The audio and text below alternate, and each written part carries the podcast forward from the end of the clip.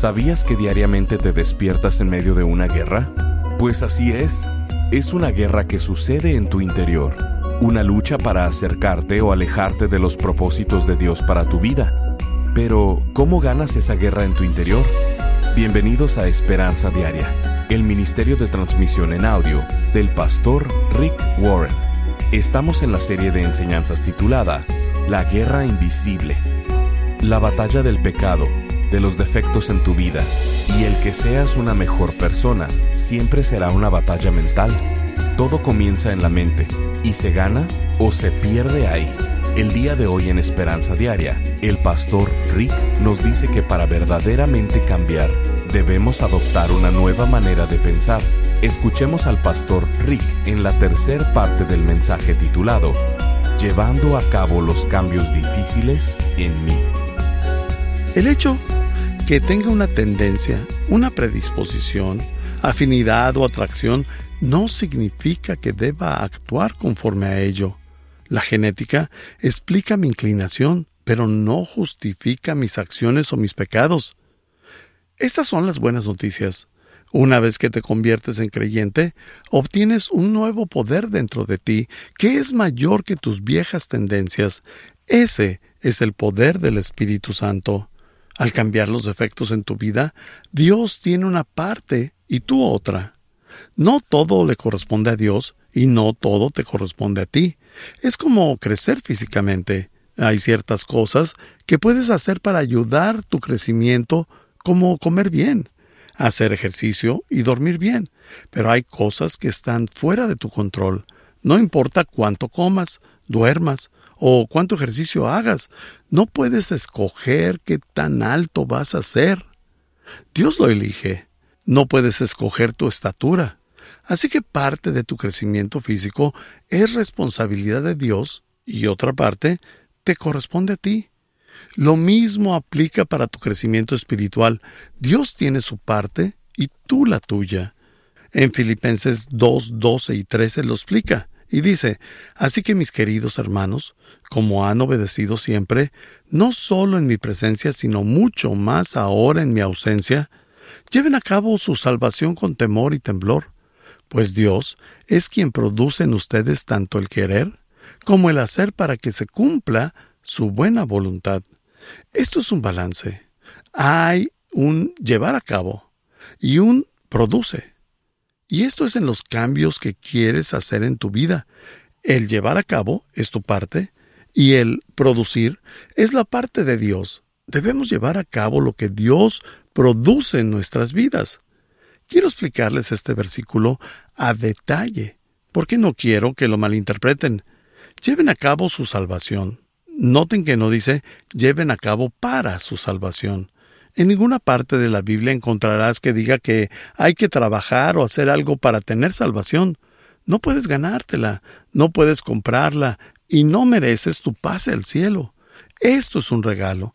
Y la Biblia dice en Efesios dos, ocho y nueve, porque por gracia, o sea, por un regalo de Dios, porque por gracia ustedes han sido salvados mediante la fe.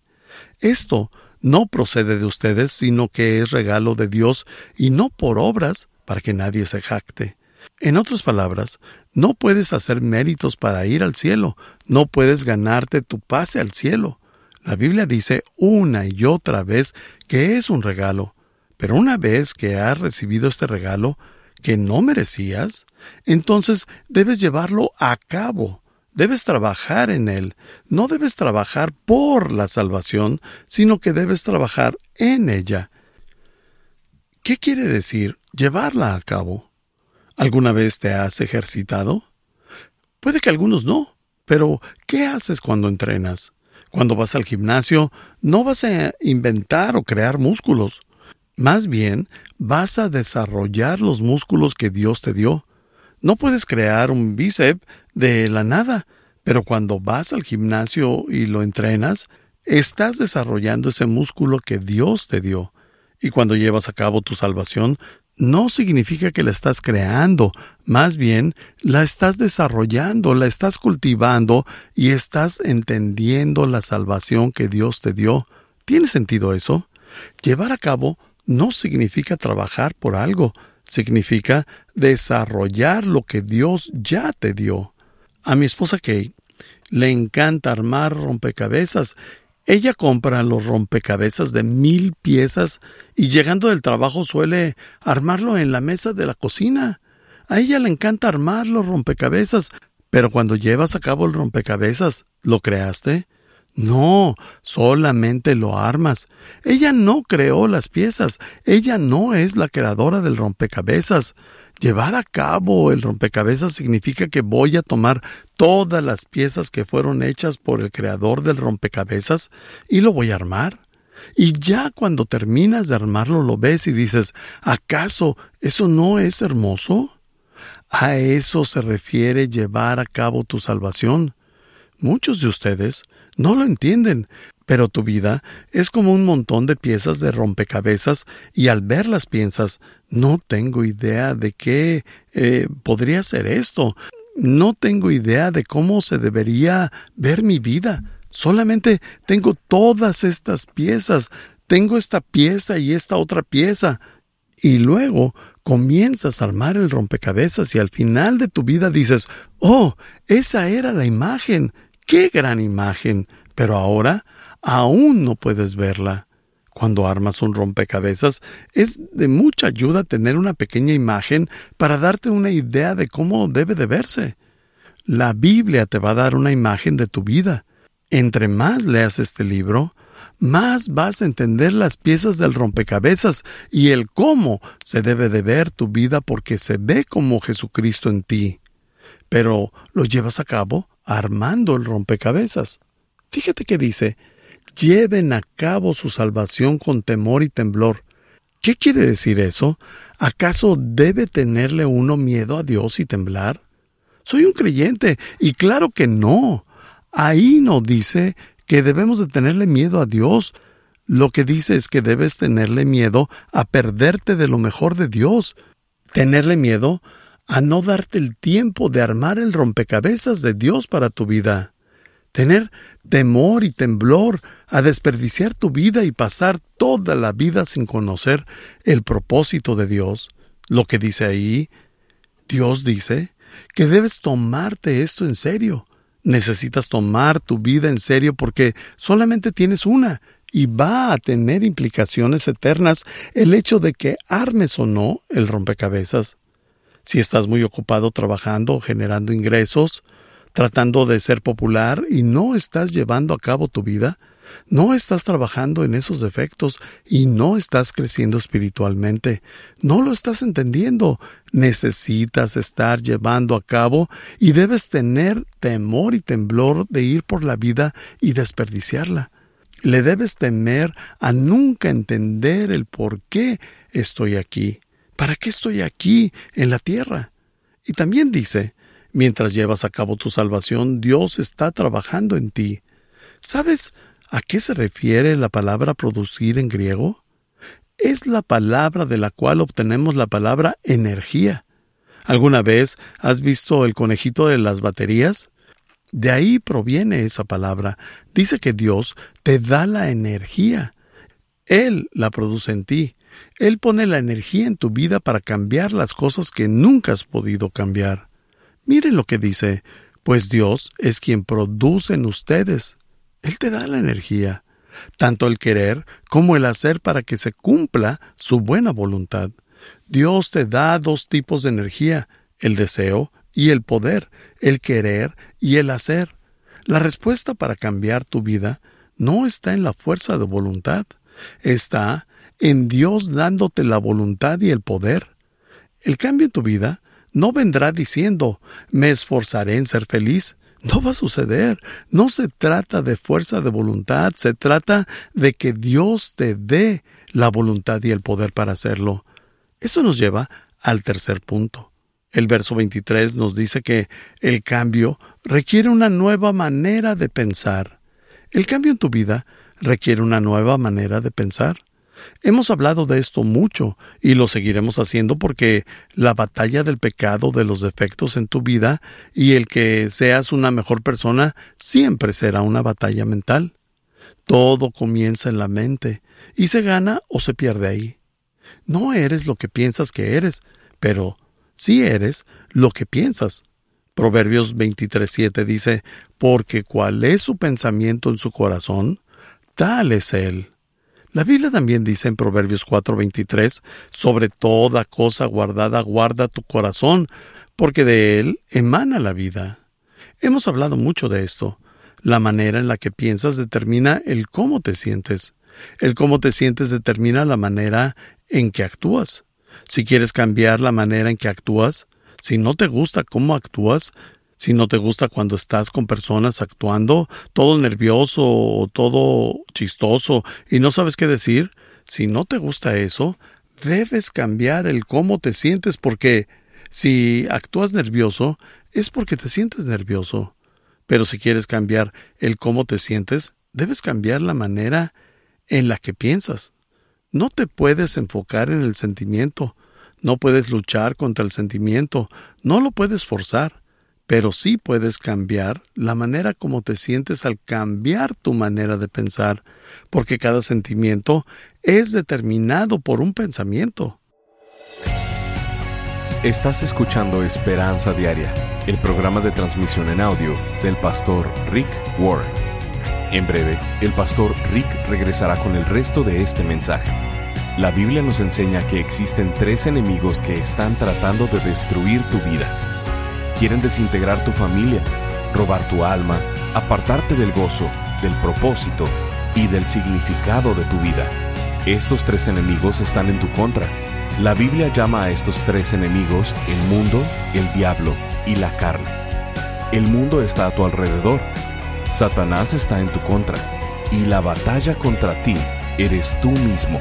Si no conoces a tus enemigos, nunca podrás ganar la batalla y vivirás derrotado toda tu vida. Pensando en esto, el pastor Rick ha elaborado una nueva serie titulada La Guerra Invisible, donde estaremos viendo a detalle cada uno de estos tres enemigos, a lo largo de ocho enseñanzas, abordando los siguientes temas. Cuando te quieres rendir, ganando la guerra en mi interior, librado de mí mismo, llevando a cabo los cambios difíciles en mí. ¿Por qué la vida en este mundo es tan difícil? Siendo fiel en un mundo sin fe. Cuando tu mundo se desmorona. Y nunca luches tus batallas desnudo. Queremos hacerte llegar esta serie en formato eme pe tres de alta calidad, descargable y sin anuncios. Te invitamos a ser parte de este ministerio económicamente, contribuyendo con cualquier cantidad y uniéndote al esfuerzo de Esperanza Diaria en llevar las buenas noticias de Jesucristo al mundo hispano. Como muestra de nuestro agradecimiento, te enviaremos la serie titulada La Guerra Invisible. Para contribuir, llámanos al nueve cuatro nueve, siete uno tres, cinco uno cinco uno o visítanos en Pastor Rick Español punto com. Esto es, al teléfono nueve cuatro nueve, siete uno tres, cinco uno cinco uno o visitándonos en Pastor Rick Español punto com. Y si quieres hacerle saber al Pastor Rick la manera en que estas transmisiones han tocado tu vida, escríbele a esperanza arroba pastor rick punto com. Ahora, escuchemos al Pastor Rick con el resto del mensaje del día de hoy. El verso veintitrés nos dice que el cambio requiere una nueva manera de pensar. El cambio en tu vida requiere una nueva manera de pensar. Hemos hablado de esto mucho y lo seguiremos haciendo porque la batalla del pecado, de los defectos en tu vida y el que seas una mejor persona siempre será una batalla mental. Todo comienza en la mente y se gana o se pierde ahí. No eres lo que piensas que eres, pero sí eres lo que piensas. Proverbios veintitrés siete dice, porque cuál es su pensamiento en su corazón, tal es él. La Biblia también dice en Proverbios cuatro veintitrés, sobre toda cosa guardada guarda tu corazón, porque de él emana la vida. Hemos hablado mucho de esto. La manera en la que piensas determina el cómo te sientes. El cómo te sientes determina la manera en que actúas. Si quieres cambiar la manera en que actúas, si no te gusta cómo actúas, si no te gusta cuando estás con personas actuando, todo nervioso o todo chistoso y no sabes qué decir, si no te gusta eso, Debes cambiar el cómo te sientes, porque si actúas nervioso, es porque te sientes nervioso. Pero si quieres cambiar el cómo te sientes, debes cambiar la manera en la que piensas. No te puedes enfocar en el sentimiento, no puedes luchar contra el sentimiento, no lo puedes forzar, pero sí puedes cambiar la manera como te sientes al cambiar tu manera de pensar, porque cada sentimiento es determinado por un pensamiento. Si dices, no soy muy amoroso con mi esposa porque no me siento muy amoroso con ella, entonces necesitas cambiar el cómo piensas de tu esposa. Eso es una decisión. No puedes controlar tus sentimientos, pero sí puedes controlar tus pensamientos. Si cambias tus pensamientos por unos amorosos hacia tu pareja o para con quien sea, eso va a cambiar la manera en la que te sientas y eso va a cambiar la manera en la que actúas. Eso es lo que dice la Biblia en el versículo veintitrés. Ser renovados en la actitud de su mente. No vas a cambiar hasta que cambies tus pensamientos y tus actitudes. Es por eso por lo que es importante un tiempo de silencio diario. Es necesario pasar unos cuatro, cinco, diez minutos a solas con Dios, sentarte en silencio, leer la Biblia y hablar con Dios acerca de lo que está en tu mente. A eso se le llama oración. Escuchas a Dios a través de la Biblia y hablas con Él a través de la oración. Solo quédate en silencio y dile, Dios, ¿hay algo que me quieras decir? A esto se le llama renovación espiritual en la mente. Si no estás haciendo esto, no vas a tener el poder para cambiar. ¿Sabes cómo se le dice a un cambio de parecer en la Biblia? La palabra teológica es arrepentimiento. Arrepentirse quiere decir literalmente cambiar de parecer o de mentalidad. Muchas personas piensan que la palabra arrepentimiento es algo malo. No, de hecho, es una buena palabra. Muchas personas asocian la palabra arrepentimiento con este hombre que se la pasa espantando a las personas con el infierno para llevárselas al cielo. O también el hombre con una barba larga con un letrero que dice «El fin del mundo se acerca, arrepiéntete» o «Arrepiéntete o arde». Te vas a morir y te vas a freír mientras nosotros en el cielo nos vamos a reír. No, eso no es arrepentimiento. De hecho, la palabra griega para arrepentirse es metanoia, la cual significa cambiar de mentalidad. Quiere decir tener un cambio de mentalidad de ciento ochenta grados. Quiere decir que cuando me arrepiento cambio mi forma de pensar. Cambié de muerte a vida, de pecado a perdón, de culpa a paz mental, de presión a gozo, del infierno al cielo. Cambié de mi manera a la manera de Dios. Cambié de estrés a seguridad. Cuando me arrepentí, fue el cambio más positivo que he hecho en mi vida. Lo habría hecho mucho antes si hubiera sabido de lo que implicaba. Es algo que nunca voy a lamentar y ha sido la mejor decisión en mi vida. Pasé del lamento a la paz mental y al perdón. Cuando me arrepentí, cambié, cambié mi mentalidad con respecto a todo. Cambió el cómo me percibía, cómo percibía a Dios. Él no está enojado conmigo, Él quiere estar conmigo. Cambié mi manera de ver la vida, el dinero, el cómo pensaba acerca del cielo y del infierno. Cambié mi perspectiva con respecto al sexo, a los problemas que enfrentaba en la vida y de las personas. Cambié mi manera de pensar con respecto a todo en mi vida, mis padres, mi pasado, mi presente y mi futuro. Eso significa arrepentimiento, un giro mental de ciento ochenta grados. ¿Cuántos de ustedes tienen G P S en su auto? Yo digo que muchos de ustedes. El mío me da instrucciones en voz alta. Y cuando doy una vuelta equivocada me dice, da un giro en U, lo más pronto posible. La sabiduría me dice que debo de dar un giro rápidamente de ciento ochenta grados. Cuando Dios te dice que te arrepientas, te dice que quiere que des una vuelta en U lo más pronto posible. Estás yendo por el camino equivocado y no te va a llevar a un lugar que quieres ir. Tienes que cambiar la manera en la que piensas. Tienes que llenar tu mente con la verdad y no con mentiras.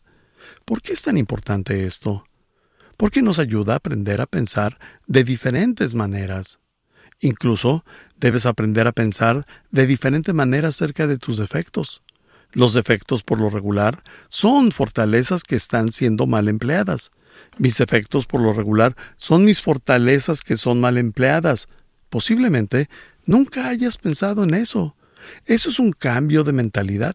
Mis defectos son, por lo regular, fortalezas que Dios me ha dado y que no las he usado correctamente. Por ejemplo, tal vez Dios te dio el don de discernimiento. Tienes un sensor en tu cerebro para poder detectar lo que es falso. Alguien que es un impostor se aparece contigo y tu detector se alerta. Y dices, este hombre es un impostor. Esta mujer es una impostora. Por cierto, los impostores solo pueden impresionar a otros impostores. Todos los demás se pueden dar cuenta. Pero tal vez tú tengas un discernimiento natural. Y eso es algo bueno. Pero si no lo sabes usar correctamente, te vuelves una persona que critica. Siempre estarás tentado a juzgar a las personas. Puede ser una buena cualidad, pero que se emplea incorrectamente. Tal vez tengas el don de los detalles. Te guías por los detalles. Puedes ver y notar detalles en otras personas. Gracias a Dios porque tenemos personas detallistas en el mundo. Yo no soy uno de ellos, pero gracias a Dios que las tenemos. Si voy a tener una cirugía cerebral, quiero que mi cirujano sea una persona detallista. Quiero que sea lo más detallista posible. Pero si eres una persona detallista y no usas bien ese don que Dios te dio, vas a ser una persona muy selectiva. Serás desagradable para los demás y serás muy difícil de vivir contigo porque te fijas en los detalles. Por otra parte, puede que seas una persona visionaria. Gracias a Dios por las personas visionarias. Necesitamos a personas que puedan ver toda la imagen. Personas que puedan visionar tres, cinco, diez años hacia adelante. Yo soy ese tipo de persona. Siempre estoy pensando hacia adelante. Pero si eres una persona visionaria, lo cual es bueno, pero no entiendes la debilidad detrás de ello, harás a un lado a las personas porque siempre estás mirando hacia adelante. A Dios le encanta juntar a polos opuestos y ver cómo sacan chispas. Personas detallistas siempre se casan con las personas visionarias. Lo he dicho muchas veces. Antes del matrimonio los polos opuestos se atraen. Después del matrimonio los polos opuestos se atacan. Todas esas cosas que te gustaban de tu pareja antes del matrimonio, ahora te irritan a muerte. Antes de casarte decías, ¿cómo es que piensa así? Es tan linda. Lo que te atrajo a tu novio o a tu novia es que son diferentes a ti. Fue la diferencia lo que te atrajo. Nunca he visto a alguien que piense de esa manera. Es tan fascinante. Seis meses de relación después dices, ¿podría ser un poco más como yo? Te comienza a irritar. Tal vez eres una persona naturalmente amigable. Nadie te molesta. Es fácil estar contigo. Te mueves con la corriente. Eres muy amigable. Pero si lo usas incorrectamente vas a permitir que las personas te pisoteen y serás un tapete y eso se vuelve un defecto. Una fortaleza se puede volver un defecto. Estás escuchando Esperanza Diaria. Si quieres hacerle saber al Pastor Rick la manera en que estas transmisiones han tocado tu vida, escríbele a esperanza arroba pastor rick punto com. Ahora, volvamos con el Pastor Rick, quien nos compartirá un testimonio de un radioescucha. Pastor Rick, muchísimas gracias. Mi nombre es Leslie y soy de Bolivia. Quiero compartir y testificar que soy muy bendecida escuchando el podcast. Dios bendijo mi vida al escucharlo en un devocional donde nos enseñaba a tener un tiempo de oración disciplinado y lleno de pasión. Muchísimas gracias. Bendiciones. Gracias por acompañarnos. Si quieres mantenerte en contacto con el Pastor Rick, visita pastor rick español punto com y síguelo a través de sus redes sociales. Y si quieres hacerle saber la manera en que estas transmisiones han tocado tu vida, escríbele a esperanza arroba pastor rick punto com. Sintonízanos en nuestra siguiente transmisión para seguir buscando nuestra esperanza diaria en la Palabra de Dios. Este programa está patrocinado por el Ministerio de Esperanza Diaria y por tu generoso apoyo financiero.